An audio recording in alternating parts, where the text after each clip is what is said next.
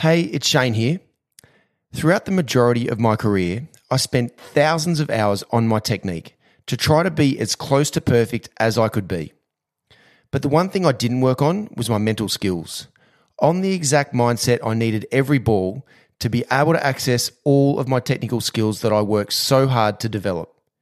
Well, I've recently released my book, Winning the Inner Battle, which has all of the information that you will ever need to deeply understand how you can create the correct mindset for you so that you can bring the best version of yourself every time you step out into the middle.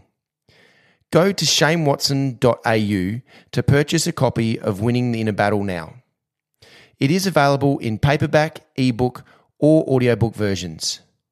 Well, it's now time for your episode of Lessons Learned with the Greats. Enjoy you know, it's, it's, it's a well used bloody cliche, but you know, you've got to be your best self. you can't be you can't be me. Like uh, you know, whether you think I'm good or I'm not good, you can't be me. You you you can only be better for you. And I think, you know, as I said, you can walk in, you can run in, you can crawl in for all I care, provided it's the same and it's the same for you, not for me, provided it's consistent, provided it's with a purpose and you know what that purpose is. Who cares what you do, man? Hello, everyone, and welcome to Lessons Learned with the Greats. I'm Shane Watson, and today I am truly honoured to talk to one of the greatest bowlers of his craft that has ever lived.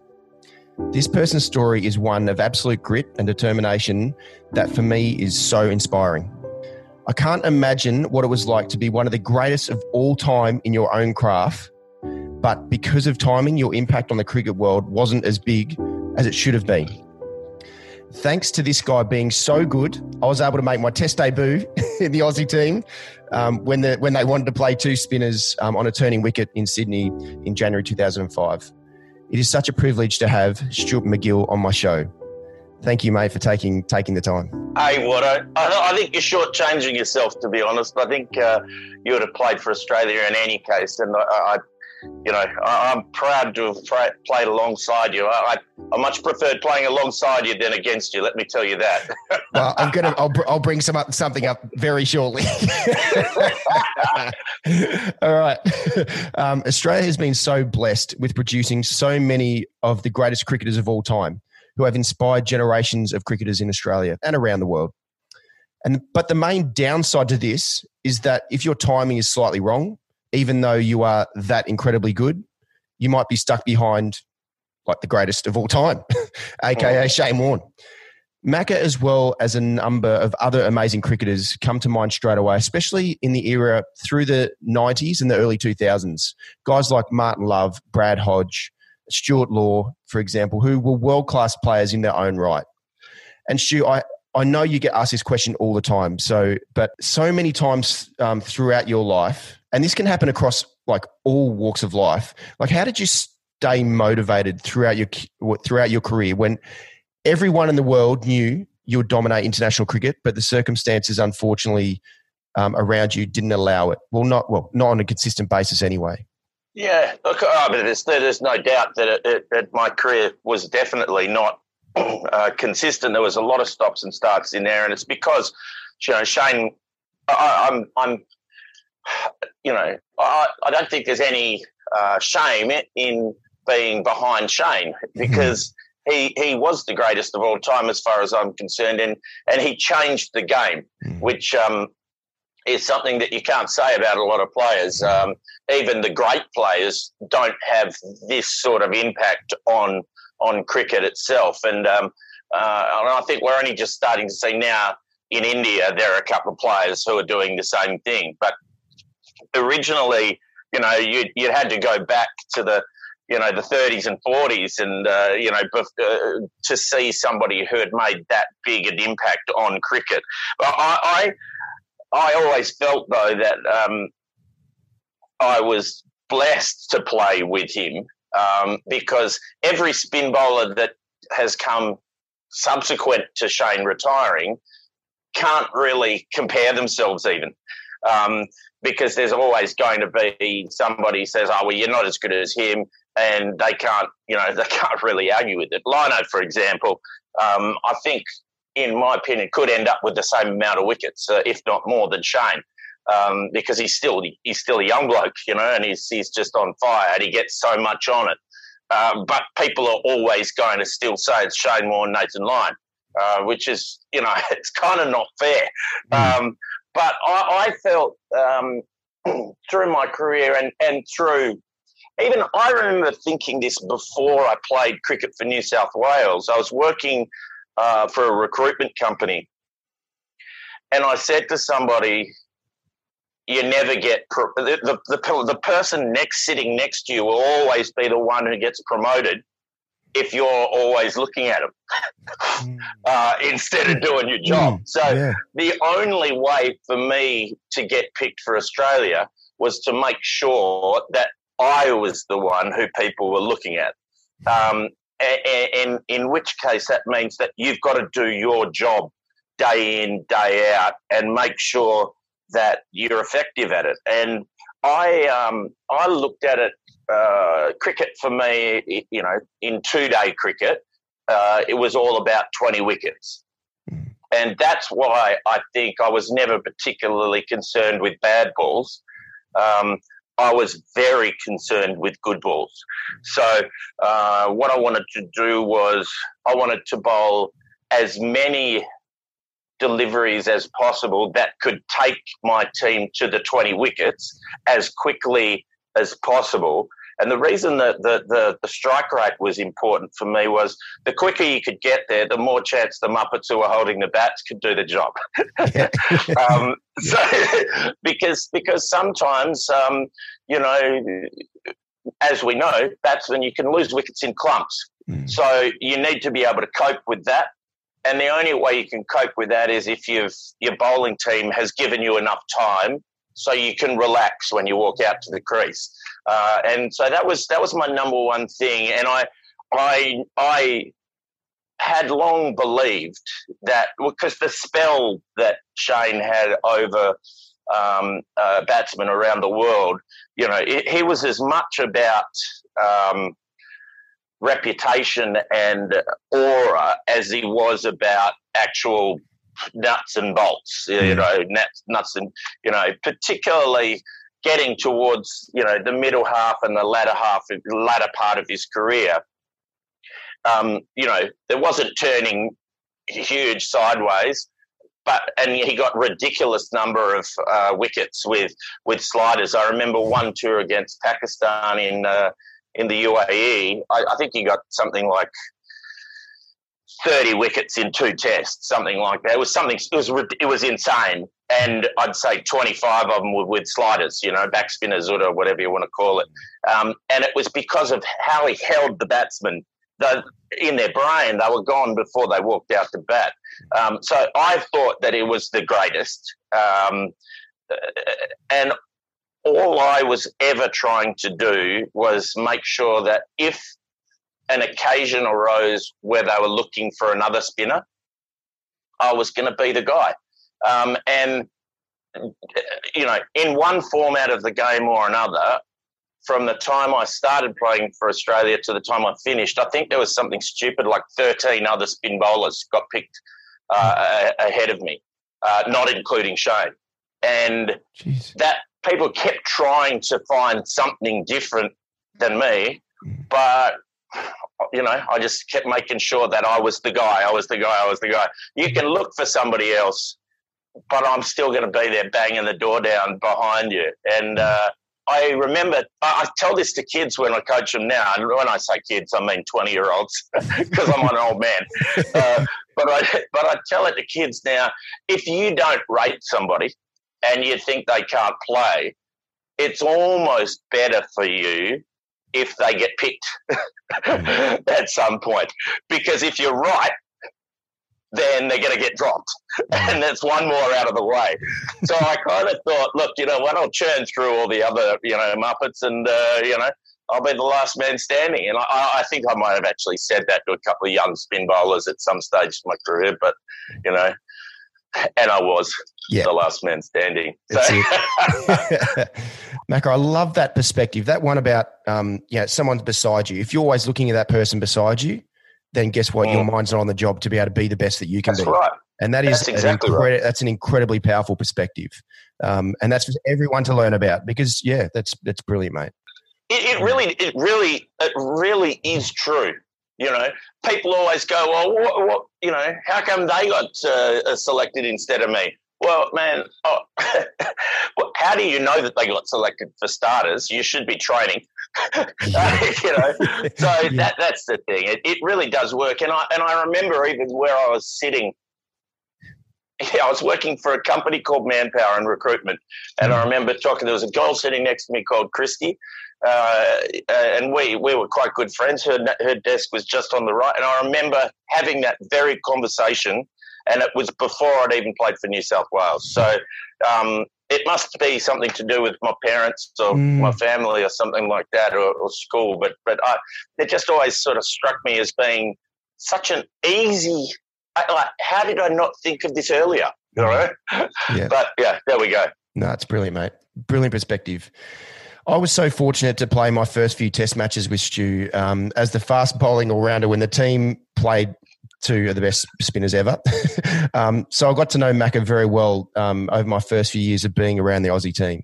The thing that really stood out to me about you was how unbelievably cultured you were and are compared to just about every other cricketer that I've ever met. your your love, um, passion, and understanding around the wine industry uh, is is absolutely fascinating. Your love of reading um, were things that really set you apart from from other cricketers. Um, you were always so good to me, apart from that time when you're heckling me from the boundary in that game down in Hobart. Jeez, I remember that. I was like, oh, wait until you wait until you go out to battle. and gosh, I tried, I tried to crank it up, but they're fun times, aren't they, mate? Looking back now. you know, it's funny that you bring that up because I, I obviously um, I, there's lots of things I don't remember uh, about my career, but I do remember that very, very specifically. Now, what, what, what some of you might not realise about Watto was, um, so uh, you all know I couldn't bat, uh, but um, I, I, I couldn't. There were a couple of there were certain bowlers, and it wasn't necessarily about pace. It was something to do with their actions. I just could not see the ball, uh, and um, it, it, was it's as you can imagine, it was quite terrifying uh, for me. Uh, um, as it turns out, my left eye I can't see out of it properly. Stop it! no, no. Where'd you find? Where'd you find that out? When'd you find that? out? Last year I was playing cricket. Stop it! so I could never, I could never work out because I played hockey and uh, used to stand on the goal line uh, in the for the short corners, and and as you can imagine, the ball comes I got a smaller, I got a smaller, a smaller bat, and yeah. the ball comes just as quick. But I never had any problem picking them off my nose, and I, I could yeah. never quite work that out. And I just assumed it was something to do with cricket, mm. but it wasn't. It was something to do with my eyes. and when you bat side on, of course, my left eye is the, the one that's and I couldn't I couldn't see. so, but so um, it, it it meant that I was kind of guessing release points and guessing mm. where the ball was going to go. And I was terrified of facing you. And and and the game uh, in Hobart that you mentioned, what I decided was because I, I can't remember where we were batting first or second, but we weren't in a great place. And I decided that we needed to make as many runs as we possibly could and squeeze the living daylights out of that final scoreboard. Mm. And um, so I decided that the best way to do it was to make sure that you were trying to kill me and not trying to get me out. And so it worked. it worked. This was actually this was genuinely exactly what I'd been thinking. It was because uh, because I thought, oh no, I'm gonna get I'm gonna get cleaned up here. This is no good. But if he's trying to hit me in the head, he's not trying to hit the stumps. Yeah. And I'm a chance because I couldn't ever make contact well enough to get caught anywhere apart from third man, probably. Yeah. Uh, and so I thought I'm just going to try and enrage him. and and then I went out to bat, and you were you were just trying to bounce me every single ball, and it was awesome because if you because the easiest way to get me out was to bowl just at the stumps, yeah, because I was it was all over. But I, I, I, did the same thing one year to um, to, w, to Western Australia, so it's not just you. So don't, okay, well, you, well, you, don't, you, don't you played you played me like a you played me like a fiddle. I got sucked I, in. I got you well there, but the, the one against Western Australia actually worked out even better because I was batting with Dom Thornely and we put on 217 yes, for the last wicket. That's right. And I did exactly the same. So, like, if you can't bat, you would think that sledging is the worst thing mm. possible. But it's actually genius. It's a genius move because the bowlers stop trying to hit the stumps and mm. try and hurt you instead. Mm. And and I thought, well, look, I can take I can take that bit. Uh, you know, it might hurt at the time. It might be upsetting. They might think that I don't like them.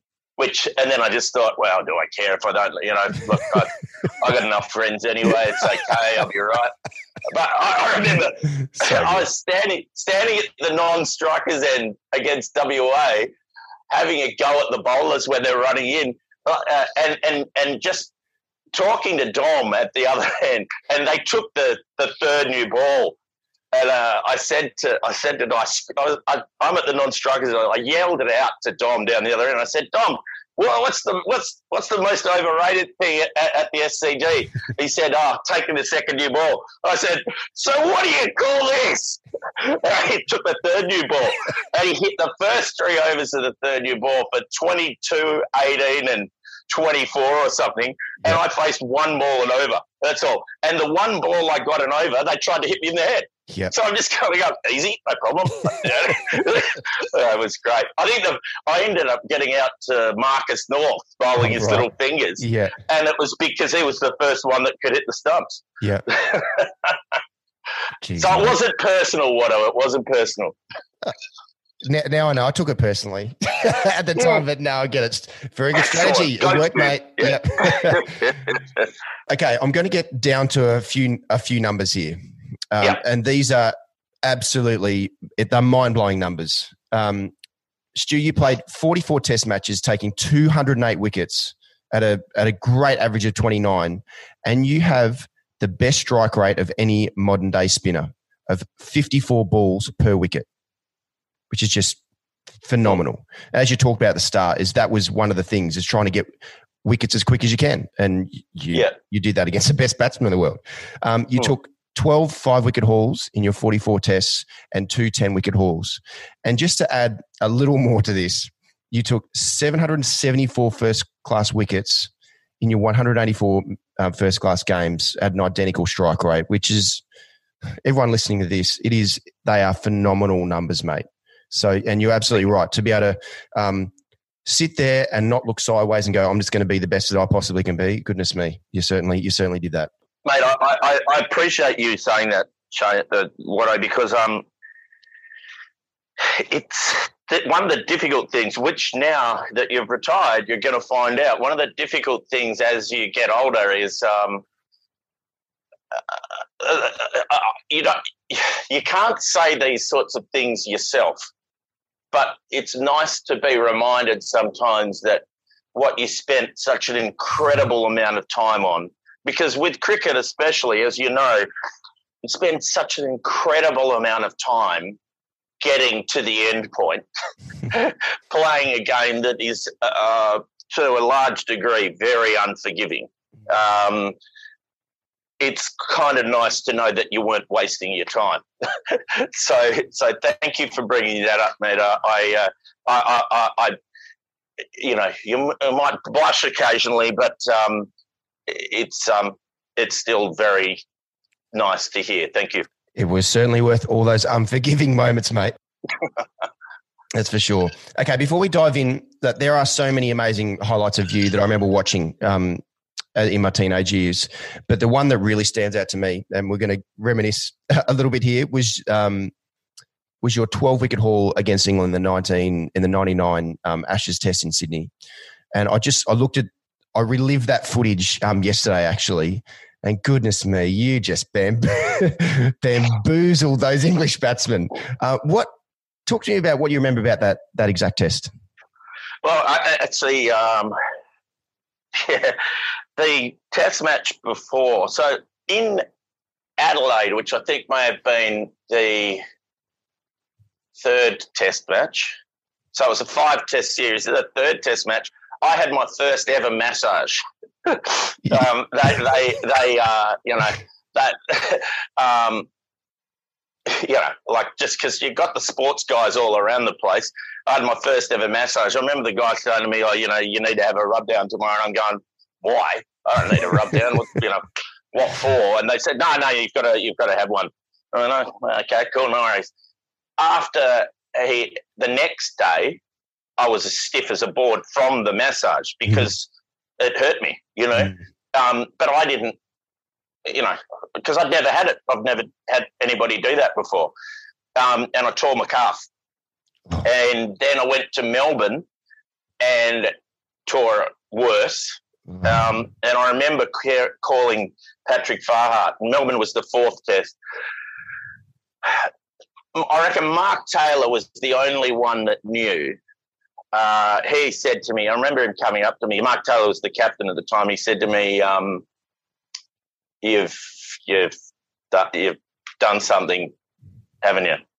Uh, you know, he didn't know exactly what it was, but he could mm. see that I wasn't. And I think he brought me into the slips. Then I fielded at third man. Then I, I, I, think Matt Nicholson's first wicket was a guy called Warren in, in Melbourne was a guy called Warren Hegg, I reckon, mm. and I caught him at third man, and I had to run in a bit, and I caught it and then slipped, and I get the Mark Taylor. First thing he did, he came up to me. And he said, uh, "Okay." um, and at the end of the Test match, Alan Border was still a selector, and he said, uh, "Mate, yeah." So then he did. He said, "You everything okay?" And I went, "Yeah, no, man, no, mate, fit. I'm as fit as you can get, you know." um, and uh, so we go to Sydney, but at the end of that, that that uh, the the the Melbourne test, I called Patrick Farhart, was a New South Wales physio, and I said, mate, uh, I've torn my car. I, am in deep, I'm in deep trouble here. Mm. But we're going to the SCG, and it was my first test match at the SCG. And um, I said, "Oh, look, uh, what's gonna? How do I do this?" and he you know gave he gave me all sorts of tips told me what i had to buy told me you know like a, a abc heat tape i think was my big thing um, uh, i did a, a, a, bunch of things um, and ended up it was it was hilarious mark taylor again looked after me. Like you know made sure i fielded in places where i wasn't going to chase Mm. Um, because because the chasing would, would have been the problem, mm. and it was actually then stopping as well. That mm. so uh, chasing and pulling up to get the ball debacle, yeah. um, but uh, but I could bowl. So so that was that was what I guess Tubby was thinking. I, I can mm. bowl. That's the only thing that really matters. Um, uh, and I, I remember in the game though, and, and this was something that happened a couple of times during my career. Um, because I didn't play Test cricket very often, like for extended periods, I never realised how tired I was getting. Um, okay. And I, uh, in terms of looking at your action, I never did watch the video because uh, it, it, it, sort of rarely gave me anything positive. so I just sort of try and control that mentally. Um, because if I looked at the video, it's the same as if I go into a restaurant now. I, I, I, I pick out all the things that are wrong. Mm. You know, uh, uh, you know, with a wine, the thing that I was best at with the, with wine um, tastings were the flaws. Um, mm. So I didn't watch the videos of me bowling too often because I didn't want. I knew that that was going to be what happened, and I didn't mm. want to pick out the bad things because yeah. then you go into the next game feeling like a dick, you know. Mm. But I was exhausted from that series because I'd played four of the what was, I was playing the fourth of the fifth five tests because mm. I didn't play in Perth. Um, but I bowled a lot of overs and the pressure because uh, people don't realise how much the intense scrutiny plays on you physically as well. Yeah. Um, you get you get exhausted just knowing that you're being watched every second of every day. And, you know, in that test match, I remember Tubby came up to me because um, Warney had come back. So we had Colin Miller playing. Shane had come back for his first test match after uh, following an injury, significant injury, I might add. Mm. Um, came back. And so I was, you know, there were three spinners, but I'd, I'd, done quite well in the series already. But you know, it was it was a reason we'd already retained the Ashes, so but England could have drawn the series, mm. um, and it was quite tense for me. The you know the the moment um, I'd bowled maybe three or four overs, and I, I always needed for me to get a wicket quite early in a spell because then then I would think, okay, cool, I'm on, let's go. And if I didn't get a wicket early, then I'd get a little bit nervous. And in the first innings, Mark Taylor came up to me and I bowled three or four, and he he said to me, he said, uh, mate, um, it doesn't really look like it's working today. Um, uh, let, look, just have one more over, okay? And I just thought to myself, he's going to take me off. And the worst thing for me was to, if I got taken off after one spell, mm. then that affected my next spell. I, I, don't know if that's the same thing that, um, you know, every bowler feels. Mm. But for me, particularly, it really did knock me around a bit. If I um, had to come back for a second spell still with no wickets, mm. uh, that would bother me a lot. Um, and I remember thinking, I actually, so I've only got, in terms of um, a checklist for my bowling action, I've only mm. got sort of five things, let's say. Yeah. Um, and one of them, I actually looked up on the big screen at the SCG mm-hmm. and I watched, I watched myself bowl a ball. Mm-hmm. Which, as I just said to you, I never do that. Yeah, yeah. but I'm kind of thinking, well, I'm not getting any wickets here. What's going on? And I watched myself up on the big screen, and I decided that um, you know my I was really short through my bowling arm, right? Okay. And it was because I was exhausted. Um, mm. You know, as and I thought, right, nice full bowling arc. You know, and then I got, I think I got five for, I don't know, five for seventy or something. I, I don't remember what I got, but I, mm. I got a couple of wickets in a row, and then um, the second innings came, and I was I was feeling big. I was feeling like, and when I say I was feeling big, I was like John Travolta in uh, Saturday Night Fever. Yeah. I, I, was yeah. strutting. You know, yeah. I, I, felt, I, felt, like that, and I, that's the way. That's the way I remember that second innings. I think uh, on on the, I think it may have only been the third. No, it could have been the no. It was the third night England had already bowled us out. Slats made something ridiculous like 78% of the Australian second innings total.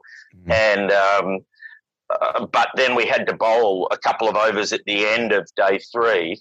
And um, uh, I, Warney got one, and then I got one stumped. And we came out on the fourth day. And I just felt because it was one of the really good SCG wickets. It was hard, so mm. um, it wasn't slow, and you know, so if you beat somebody, they were they were gone, yeah. and the ball was flying. It wasn't just sort of turning; it was flying, and um, I, I just knew that it was it was going to happen, and everything I wanted to do because I'd seen because I was aware of the fact that I was t- I was tired as well too. I, I had gone through a little checklist and I got everything and and I didn't even notice my legs were were gone. Mm. Um, and it was a great it was a great um, it was a great game for me because New South Wales when I moved from Perth, New South Wales had been really really good to me. And Mark Taylor had been very, very good to me. He welcomed me into the squad.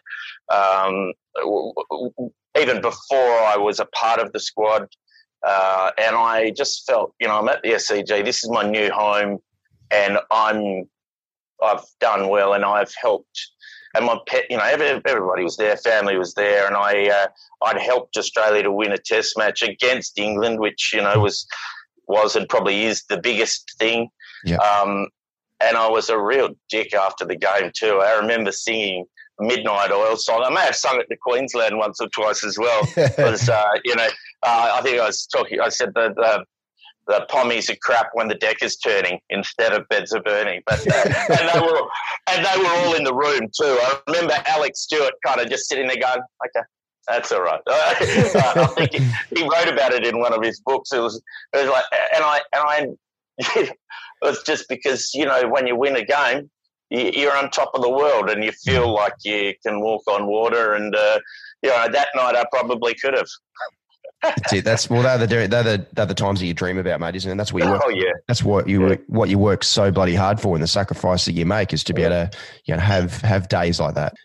Before I get onto the technical side of things, because talking about that checklist, I, am fascinated by that. But just the, the first thing, just going back to Mark Taylor, like a few of those things that he did to manage you and look after you, the power that instills in you as a as a as a player, that's amazing leadership. Because not all captains you know really look after players especially they know that you're you know you're a key member of the team. Some some captains could just go well he's injured you know and expose you put you and not look after you. But for mark taylor that sound that seems like i've heard a lot of good so many good stories about mark taylor as a leader and caring for their players and getting the bet out of it. That's that's that's amazing amazing leadership. Well look um uh, so I, I, had three significant captains, I guess, for, for Australia. Um, I had a couple of belters for New South Wales as well, but but but for Australia it was Mark Taylor, Steve Waugh, and then and Rick at the end. But I um uh, I and I felt that Mark Taylor and Steve Waugh particularly were great for that particular period of my career.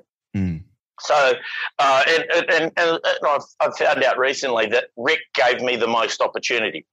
So, you know, mm. so there's three different phases in my career. Mm. Um, with Mark Taylor, he was like the headmaster of your school, who was a kind headmaster. Mm. So he used to hold your hand and lead you to the place where he wanted to be wanted you to be, um, it, and you felt as though you were a part of it. But he was actually making you do exactly what he wanted. He was just mm. doing it in a, in a very easy way. I remember um, Shane had just got injured. We went to Pakistan in '98, and um, 1998. Oh my God, I'm, I'm old. Um, yeah, we're, we're all getting uh, We're all getting old. Oh, yeah. I don't think you're going to catch me. Um, but but so we're in '98, and I'm bowling to Mark Taylor in the nets. And people always say, you know, you should always bowl to the best batsman in the team, or always bowl to the captain in the nets, so that they know how good you are, and so that then you get picked. But he actually came up to me at the end of the net session, and he said to me, mate. You didn't bowl. I, I, I won't swear, but he, he didn't. You know, he, said to me, um, you know, you haven't bowled two leg spinners in a row. Mm-hmm. You're bowling a different ball every single time you run into bowl to me. He said, now in a game, what I want you to do is I want you to run in and bowl a leg spinner. Then I want you to run in and bowl another leg spinner. Then I want you to run in and bowl another leg spinner. And when you think about wrong, bowling a wrong one, I want you to bowl a leg spinner. And then the second time you think about bowling a wrong one, I want you to bowl a leg spinner. And then the third time, I want you to come up and talk to me. And he said, and you know what you're gonna, what I'm gonna tell you? And I went, what? And then he said, bowl a leg spinner. and, and, and it was interesting because if you remember, so they'd been used to playing with Shane Warne, mm. who pretty much at that stage was bowling a leg spinner and a slider or a zooter or a flipper. So mm big leg spinner, and then a straight one. They were his go tos. And the reason that was important is because of consistency. And if you're just doing, if you're keeping everything simple, then there's more likelihood that you'll get things roughly in the right mm. spot. And at that point in time, that's exactly what I needed to do. He was also the one that taught me that there was no shame in me having a deep point or a deep cover point out because it wasn't about, because he knew that I didn't get embarrassed about things, mm. but it just wasn't done for a field to be set for bad bowling, as the commentators always used to say. Well, as it turned out, it wasn't being set for bad bowling. It was just to cover the possibility that I'd bowl a bad ball. I had lots of fieldsmen around that were there for the good bowling, mm. and that was the key. Um, and that's what I tell a lot of kids now too. They, they always say, "Oh, the captain doesn't know how to set a field," and I say, "Well, do you know how to set a field? like, you know, tell me what you know. What's your best ball? You know, okay, cool. So if you bowl your best ball, how are you getting a wicket? Okay, which fieldsmen are they? Right. So tell me what you're doing with the rest of the fieldsmen. Hmm. It's irrelevant. Like yeah. man, you're going to have, you can just about in a test match have five blokes on the boundary if you want to, as hmm. long as the other four are your wicket taking positions mm. and you need them. And if you bowl the ball that you want to bowl, they are there to take the catch. And that's that's probably where Mark Taylor sort of helped me out a great deal. I was actually after the 12 wickets that you said at the SCG, he retired. And I actually remember thinking, I was actually angry because I, I thought to myself, well, how am I going to play now? Like, how am I going to know what to do if he doesn't tell me what to do? Um, but little did I know that then I was going to have Steve Waugh, who was is probably my favourite. Well, uh-huh. not probably. He was definitely my favourite captain because he trusted. Well, whether he did trust me or didn't trust me, I felt as though he trusted me, and that was Steve Waugh's secret. So mm. Steve Waugh didn't come up to me and he he just he handled things very very differently. Lots of guys that I've played with have told me that they were intimidated. They felt intimidated by Stephen, and that they felt as though he was always judging them. Well, I believe that he wasn't doing that. I believe he was observing them and trying to learn as much about them as he possibly could in terms of body language and uh, in terms of the things they said and the things they liked and you know like so, so he he did watch you very very he, he, he you could feel his eyes on you. But I don't think he was judging. I think he was trying to you know, pick up things about different people, and, uh, and I think that's why he was amazing. He he also came up to me in a test match at the SCG, and I I hadn't played for a year, and we were playing against uh, South Africa, and um, uh, I'd bowled five overs, uh, four overs for twenty something runs, so you know five and over, mm. and um, which leads me into the space again where I'm terrified of getting taken off. Because if I get taken off, then I look up at the scoreboard when I come back onto bowl and I'm in trouble. Mm. And um, he said to me, I could see him walking towards me. So I'm at the top of my mark with a ball in my hand. I'm just mm. about to go. He walked over to me and I'm going, oh, he's taking me off. He's going to take me off. This is, this is no good. And he said, yeah, hey, McGilla, how you going? Um, I hear you've been bowling really, really well for New South Wales this year. Um, and then he, you know, slapped me on the shoulder. He said, "Keep it going, eh?" And I knew what he meant. He mm. meant, "Get, I'm going to take you off next over." uh, and he knew what he meant, mm. but he said it to me in a way that I could cope with, mm. and that motivated me rather than destroyed me. and that's why at that particular time, he was the best. It turned out that when Mark Taylor retired, I didn't need anybody to hold my hand. Mm. I thought I thought that I did, but he'd taught me so much that I was ready to sort of, you know, leave the nest uh, so to speak. Mm. And and Steve Waugh was perfect. And uh, look, that over, I got I got uh, Herschelle Gibson, Jacques Kallis out. So you know, Steve Waugh knew what he was doing. The power. That's a power of great leadership, isn't it? Great leadership. knowing yeah. knowing exactly what to say at the right time to have the to have the the right impact. Absolutely. yeah, love it. Okay, I'm going to now move on to that that technical checklist that you talked about because I do find that absolutely fascinating because for me, I was very much as as the bowl was running in or as I was running into bowl, I was like ticking off the sequence of my technical checklist because for me, cricket is a technical game. Yes, of course, it's so important mentally as well. The mental skills, if you haven't got those as well, your ability to be able to like execute your skill a, a less chance. But from a technical perspective, please talk me through the, the, that checklist and um, because it is it's going to it's amazing for people to listen to for, for leg spinners, but also just to be able to break down such well the hardest skill in cricket is bowling leg spin. So please talk me through that checklist. yeah, and just keep telling people that. That'd be great. well, it is. So, it's true. yeah. Look, um, uh, the older I get, I, I, remember thinking this when I was when I was a young bloke. Um, you often see old leg spin bowlers bowling in the nets, and you know, and they all always used to say to me, uh, you know, I wish I could still play because you know I'm so much better than I was when I was 20, and uh, you know. I probably still think they're morons, but um, but because you know the way your body feels, it's a debacle. You don't want to be playing cricket when yeah. you're 50. Trust me.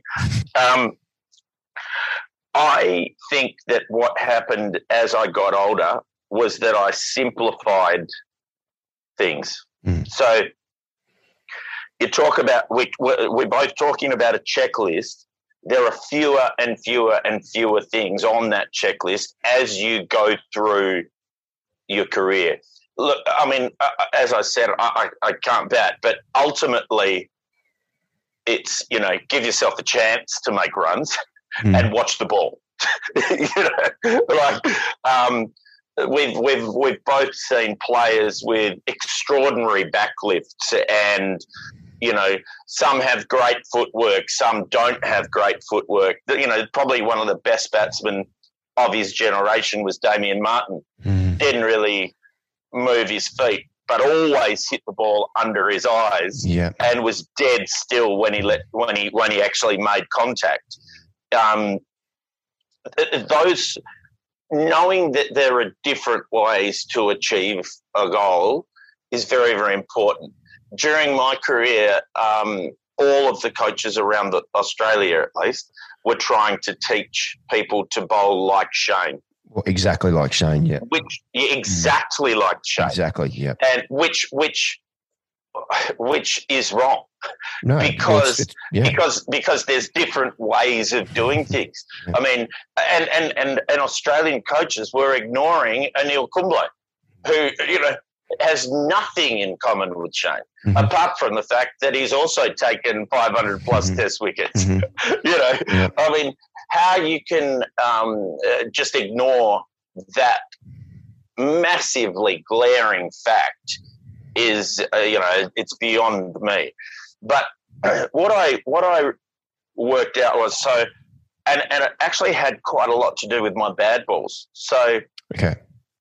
I worked out that so I needed a deep point sometimes because what I was trying to do was rip the ball as far as I could, as hard as I could, mm-hmm. with a lot of energy. Like and I worked out that if I was going to bowl a bad ball, it was probably going to get hit for four through the covers or through cover point because mm. it's going to be wide and short. And so I, I had a bit of a think about it and I tried to work out why that happened because the first thing that most coaches would say is you can't bowl that. Hmm. But instead, what I did was I said, okay, don't tell me that because it's going to happen anyway. Mm. And if you're going to judge me on that, uh, then um, you know, it's, it's all over. Um, what I try to do is, okay, so why is that happening? And I worked out that it's because of like I was getting maximum revs on it because of rotation. Mm-hmm. Pretty technical, but so if you work out, you know, to get the ball to go away from the right-handed batsman, I was rotating in that direction, mm-hmm. um, and so I thought, okay, cool. I'm not going to eliminate that ball completely, but now I'm aware of that. What can I do to overcome that? So, the number one thing, and I think it's the number one thing for any bowler, doesn't matter if you're bowling swing or you know, extreme pace or spin, is knowing where your target is, and your target's the bat, the stumps. This, mm-hmm. you know, like so. As you're running into bowl or walking into bowl or you know approaching the crease, mm. you have to be aware of the fact that all of your momentum should be going towards the stumps. Yep. That's your first. It's really easy. So where's what are you aiming for? You're not aiming for a spot on the ground. I never did this stupid flannel on the dirt thing. It's rubbish. You put mm. a witch's hat on the ground. You know what I'm looking at? A witch's hat. You know what that means? I bowl short. Mm, if down. there's any targets, they should be around about where the, the I tell kids to either look at the, the, the batsman's chest or his helmet or the wicket keeper's head. Because mm. then you keep your head up, up, when you're running into bowl, mm. right? I put something on the ground halfway down the pitch. I'm going to be looking down on the ground. It's just, mm. it's, it's, mm, you know, as a, counterintuitive. Yeah, I agree. Second, second favorite, second favorite word, moron. First favorite yep. word, muppet. Yeah, there we go. Well, actually, there are a couple of shorter words that come before those. But, uh, but, but, I, uh, I so 100% momentum going, you know, straight towards the batsman. And then any rotation that I have, mm. I can rotate knowing that I'm still going towards my target. Mm. And it and it minimized, you know, I still I still got smacked every now and then when I got the timings wrong. Mm. But it didn't really bother me too much. As I said, you only got to bowl 20 good ones. Yeah. Then, then, so that's the first number yeah, one thing. Yeah. Well, actually, the first number one thing is what is your best ball? Mm. So, yeah. so, so, so, def- and when I say define it, I mean write down exactly what your best ball is, mm-hmm. and that includes, you know, where is it landing? What are you thinking? Where is the mm. field?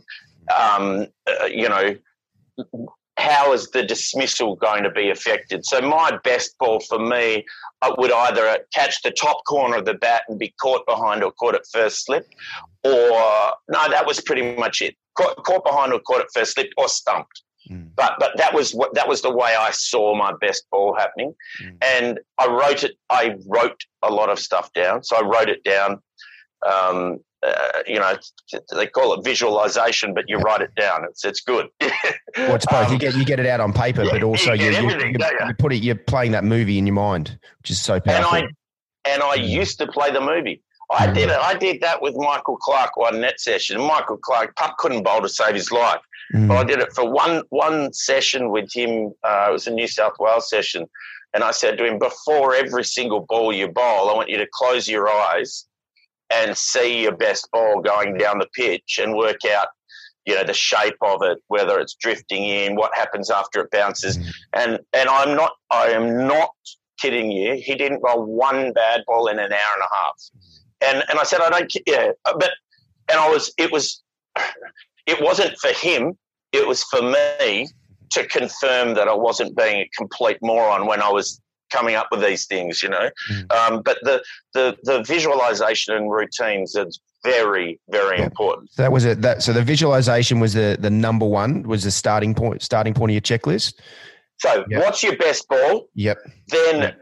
at the target, mm-hmm. and then there were some specifics. So with the run up, yeah. I, I believe very, very firmly that if you're going to be consistent, you have to start. It's all about the starting point. Mm. So it's impossible. So you see some bowlers walk back to their mark, do a loop, and then start running in. Yep. Uh, Dizzy, who's a great, great friend of mine, and who was one of Australia's best ever fast bowlers. Jason how, how, good was he? he was just a freak, right? Jeez, um, yeah. He, in the 2005 Ashes, I was working for Channel 7 mm. uh, for the one day series leading into it. And I saw that he was walking back to his mark and then just starting his run up and running into bowl. Mm. And, and I, I couldn't quite, because it was different to the way he had been bowling. Mm. And I couldn't work it out. It, um, and then it turns out he was doing it because of overrates, which yeah. it, it, just absolutely killed me. Yeah. Because it had totally disrupted his routine and totally disrupted the way that he was going about things. And and I, I was I was devastated when I heard that. But um, if you don't start, most people know which foot they start their run up Mm. with, but I bet that 90% of them don't know what they do before. Like, okay, so you mark your run up out. How do you mark it out? Is it with a tape measure? Is it with your shoes? Do you stride out? Do you run out? Um, when you take off with your right foot, does your left foot move just beforehand? Mm. Like some people, they bounce up and down on both feet, Mm. and then they go, "How many times do you bounce up and down on Mm. both feet?" Yeah. Like I want, I want people to know everything Mm. about what they do before they approach, because then it, and if it's the same, but then it has to be the same every single time. Mm. But then if it is the same, then you're a chance of getting it to be the same at delivery. Yep. Hundred percent. But but but otherwise, you're no chance. Mm. Look, Yeah. if, it, if it's different every time, it's going to be different every time, mate. Mm. You know? Yep. Yep. Um, so so that's know your starting point is the next thing. Okay, Yeah. Yep. which which sounds so stupid. No, it doesn't. No, well, it, well, you're right. It does sound stupidly simple, but it is so. If you want the same release point to have more chance of being able to get that consistency coming out of your hand, Mm. like absolutely, that is so important. The momentum Mm. that you have, what and and the consistent momentum that you have through the crease, yeah, absolutely, it's brilliant. Okay, keep going. So-. I so love it. that's that's that's that's the, probably number three. Yep. Um, and and then um, what I found is sometimes because I ran in rather than walked in, Mm. but it's the same if you walk. So your your your your approach, your run up, your approach, whatever you want to call it, um, is a it's a preparation to release the ball. Okay, that that's that's what it is purely and simply. Hmm. Sometimes after you get a wicket or after you've been hit for a six or um, you, you bowled a bad ball or you've had a decision turned down. But as I said, it doesn't necessarily have to be the bad things only. Mm. Even a wicket, you get you, you can get a little bit pumped. You have to make sure that your approach, your runner, is a preparation to bowl.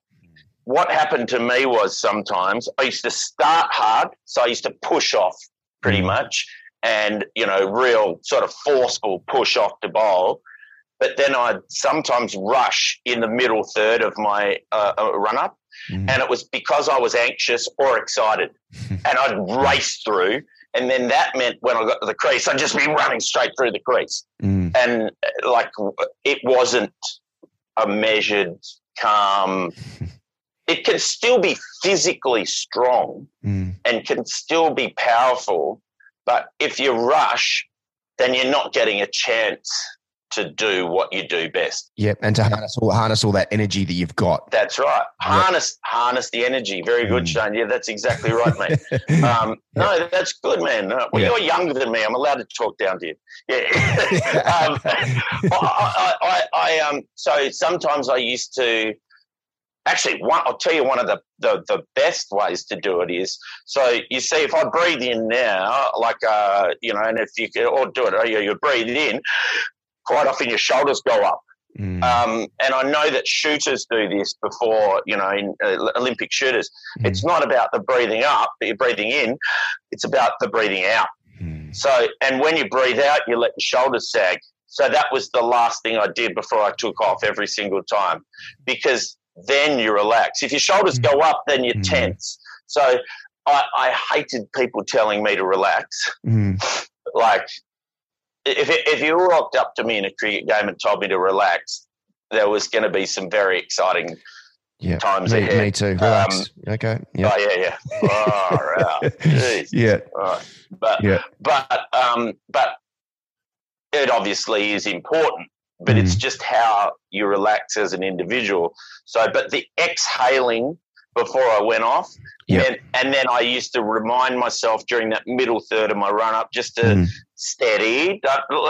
It's not like I was slowing Slow, down, yeah. but steady.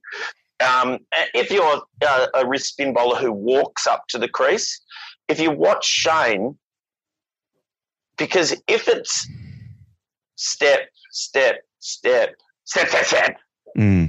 then it means you might as well just start with the step, step, step. Yeah. Like you Yeah. might as well just because it means you just wasting your time with the first couple. Mm. It should be a gradual increase in let's call it cadence, but it means tempo. You know, like a gradual increase, Yeah. so that you at the delivery at your delivery stride, you're ready to bowl. Yeah. Um, and some kids I see still to this day who walk in, they they're nice and relaxed, but then they realise, oh, I'm at the crease, I've got to bowl, Yeah. and they rush it, Mm. and that's what's difficult for them. So Mm. as long as it's gradual, you you should be okay.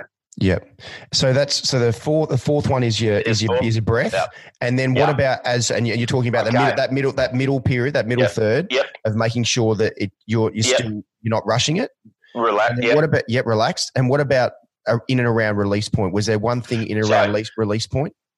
So there were, there's actually, there's three more. The first one, um, the, well, the next one, people always say, get your front arm up. Yeah. Okay. Now, that's, it's, it took me 30 years to work out, that, and I mean 30 probably, because Mm. I was probably, yep, 30 years. Started Mm. playing cricket at five years old. I was 35 when I worked out. And I Mm. reckon that I said 90% of people don't know the last one. I reckon 99% of coaches don't know why they say get your front arm up. Okay. The reason you get your front arm up is so that you use that front side of your body when you Mm. bowl. Mm. Okay. So the idea is to use as much as your body as possible, all the little components to contribute to the outcome, which is Mhm. getting the ball down the other end and bowling your best ball. Mm. You put your front arm up because you want to activate all the muscles down that front side. Yep. Okay. Now, because I can put my front arm up straight in the air and not activate any of them. Yep. That's you know I can just stick it up Mm. in the air if you want.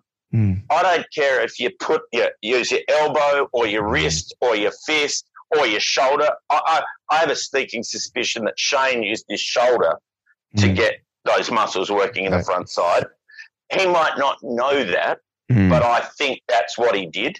Mm. So, so I think he used his shoulder, and and you should feel a stretch all the way down to your hip on that right side, and so that's what I tried to do. So I used my elbow to pull up, but my fist to pull down.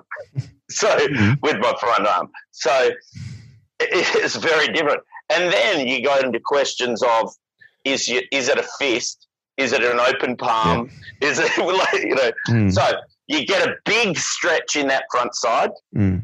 Probably the same as if you're doing freestyle in a pool. Yeah. Get a big stretch in that front side, and then you pull your front arm down as hard as you can in a straight line towards the target, and try and bash the batsman on the top of his head with that Mm. front arm. Yeah. That's so. So then everything is going in straight lines again, right? then the next thing that I, I I did was I used to make sure that my back leg drove straight through to the target. And what lots of people do is they, when they're rotating, they kick their back leg out and it mm. kind of, but that then means that you're rotating too much again and you end up going out to cover. So back leg, like stepping up and over a box towards the target. Mm. And then the final thing was after you've let go of the ball, everything still has to go in the same direction. Mm. So it's it's and it, so it's your follow through must still be going in the same direction as the batsman because otherwise you've already started getting it wrong before you've let go of it. Yep. Like it's the same as punching or kicking Mm. or hitting a tennis ball. What's right? Well, Roger Federer hitting a you know a, a forehand or a backhand. His head's over the ball. He's just looking at the ball and he's still following through after the ball's probably already in play. Yeah. You know, Mm. and that's that's the only way to go about it. And so the, I just uh, I just kept going through those sorts of things. I wrote them all down. I even drew them. And I'm not I'm not a, a great artist or anything like that, but it, every all of the different ways you can go through things helps you in the long run.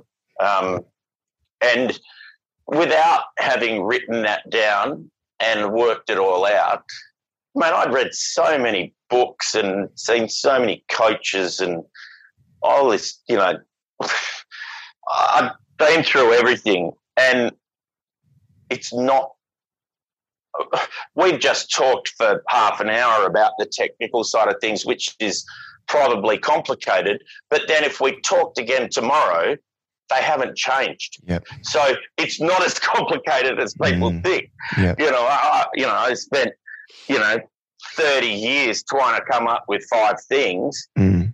But if I coach you today, I'm going to say this. If I coach you tomorrow, it's going to be the same. And and I guess what the, the best coaches for me mean that you can be left alone and do it yourself. Mm. And, you know, because I'm not going to be on the field for you, mate. I, I, you know, if I could do it myself now, you wouldn't be bowling. Mm. um, Macca, this stuff is honestly like it's it's amazing to be able to like so everyone who's listening to this will realize why you were so good. Because you broke it down to be like so like that simple checklist yeah you've had to like you took as you said like up until like 35 to really just distill it all down right? And that's the journey that everyone's on to be able to distill those things down to have the most impact so it is just like you know five or six things where you go if i just do these things over and over again um as i'm as i'm coming in but then when it doesn't go exactly to plan you you you know exactly which which aspect of that was that was slightly off um, so, and, so, this is the thing. This is the thing about it not going to plan. So I know what I'm trying to do, and I'm trying to do it every ball, right? Mm. Um, people, you, you make mistakes, don't you? What a plenty, mate. everybody makes mistakes. Yeah. But, but, but today I'm probably going to make 20, mm. 20 mistakes. It's not about your mistakes. So mm. it's about it's about the good thing. So mm. you run in and it doesn't go according to plan. So you see it all the time with, with, with swing bowlers. They'll bowl one down leg and the next one's wide outside off mm. because they've overcompensated. Mm. Instead of going back to the top of their mark and just trying to do the same thing again. Mm. Yeah. So same thing again. I've got my, ch- I know what works. So just keep trying to do it. Mm. It doesn't matter if it doesn't work. That doesn't mm. mean you're a failure. Mm. You just go back and try and do it again. Go back and mm. try and do it again. Go back and try and do it again. And the, the funny thing for spin bowlers is people talk about variations. Mm. Um, if I had just run in and tried to bowl my best ball, which is, you know, my best leg spinner, every single ball, there'd probably have been six different balls and over anyway. Mm. You know, so natural variation. Mm. Yeah. Mm. What do you need to worry about variation for? Mm. Jason Gillespie in that uh, 98 99 uh, Ashes series, I remember him talking to, to one of the English coaches about his bowling. He held the seam up every single ball, ran in, tried to hit the pitch as hard as he could, and he said, "Some go that way, some go that way." Yeah, and yeah. That, like, and that was that was that was the way he he he took all of those wickets Mm. You know, some go that way, some go that way, and I've got a pretty good bouncer. So mm. yeah, yeah. that was that was it. And and um uh, and I I've got to just say that county cricket. Uh, I played a couple of seasons of county cricket for Notts. Probably helped me to understand this a lot better than if I'd just stayed in Australia. And the reason for that is that we played so much. Um, I needed to make things simple mm. because otherwise I would have fallen to pieces upstairs. Um, mm. Because you, you, know, I think one June um, uh, we had six days off. We played every other day. Played sixteen days in a row, um, and to turn up every day and just uh, do your job. Um, I needed to make things simple, and that kind of helped me. But in the same way, my warm ups changed um, if I'd been bowling a lot, I didn't need to bowl in the nets. I'd just bowl even sometimes six balls. Um, just so it's coming out all right, it's feeling okay, cool, I'm out. Um, I would bowl a lot sometimes, but if I was bowling well, I would stop. if I wasn't bowling well, I'd bowl in the nets for as long as it took to bowl till I felt okay, and then I'd bowl one more over, and then I'd get out. I, if I was feeling really, really stiff, I'd do um, a stretch with the guys so that you know it was because you know you got to half the time you're doing things because other people want you to. Yep. So you do that. But then I'd jump in the at nights I'd jump in the bath then. And so I'd do the warm I'd do the, the lap and a stretch and then I'd go back upstairs and I'd jump in the bath. So I was ready to go. Because Mm. I, I knew that see why do you have to do the same as everybody else when your job isn't the same as everybody else? you know, so um, so I, I worked, you know, you but you but for a great part of people's careers, they don't know that. Mhm. Um, you, you, yeah, I think that the the valuable thing for you to do is work out what you need to do, and and it's not you're doing it to contribute to the team. Mm. So you know if you've got to bowl twenty overs on day one, and then possibly bowl another fifteen on day two, and I'm talking about even as a quick bowler, Mm.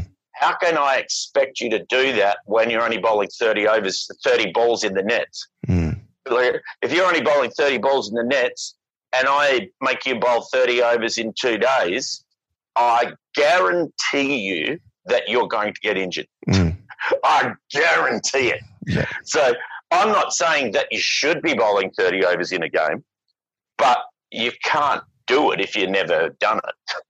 like, you, you don't you don't run a marathon only training for halves.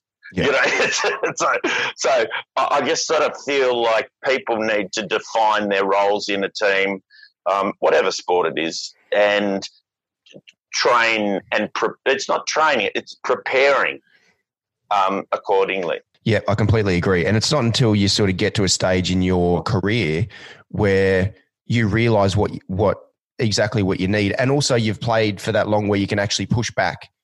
hmm You can push back on the Mhm. people who are saying, "Oh, everyone needs to do this," and you're like, hang on. No, like now because I've I feel comfortable enough that I can say something. But Mm. the thing is, it shouldn't actually have to get to that stage where you can then you can actually say, "Well, no, this is actually what I need." Yep, Mm. like I understand what you're saying, but and that's where that's the well, that's the that's ultimate leadership. Whether it's an S and C, whether it's a physio, whether it's a coach, it's saying what does like give the player some you know some freedom. It's not just all you know putting someone in a everyone in the same box. Um, and you Well, and you're, Steve, you're look- absolutely right. Yeah, well, Steve Waugh, Steve Waugh's teams were very, very well. Steve Waugh's teams were virtually, you know, unbeatable, and the reason for that is because he did recognise that each individual in the team was different, and they each needed different things, and he, uh, he his number you, you prepare you do whatever you need to do to be ready to contribute to the team winning. Do not impact on anybody else in the team. Mm. So I don't do anything that's going to mess you around. Uh, but do anything you need to do to prepare to contribute to a win. Mm. Realize that sometimes you're not going to be the one who wins the game for your team realize that if the person sitting next to you does things differently, you know, maybe you're like me, you go out for dinner every night and you, you drink, um, but you don't drink and you're in the gym all the time, realize that, okay, we're different, but we have the same goal, Mm. which is to win. Really, like, appreciate all that. And then he said, if you've got time after you've done all your preparation, get to know the guy sitting next to you and find out what they you know, makes them tick. And that's why we used to win all the time.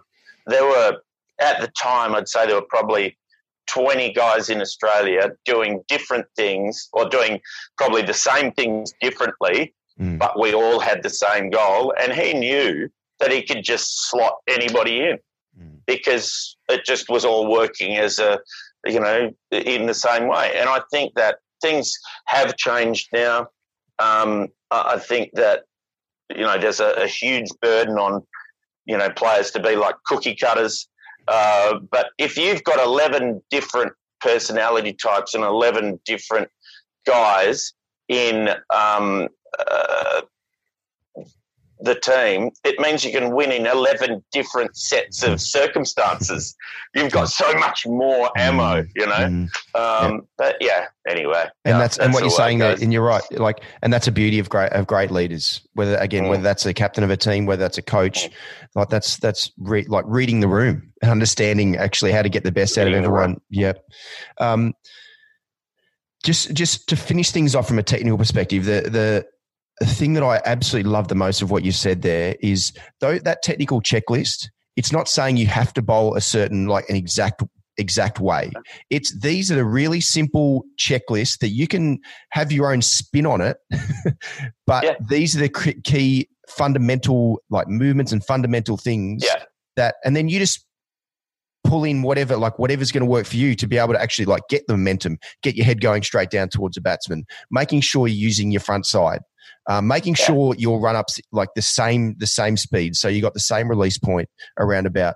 And that's the thing. And I'll quickly go back to what you said about every um, there were coaches all around Australia turning trying to turn everyone into Shane Warne, and they broke every single one of those people. And I, and I was in the middle of it because I went through the academy in 2000 where oh. everyone was coached to be Shane Warne, every leg oh. spinner, and it broke everyone because they coached their natural talent and natural ability to get the ball down the other end out of them.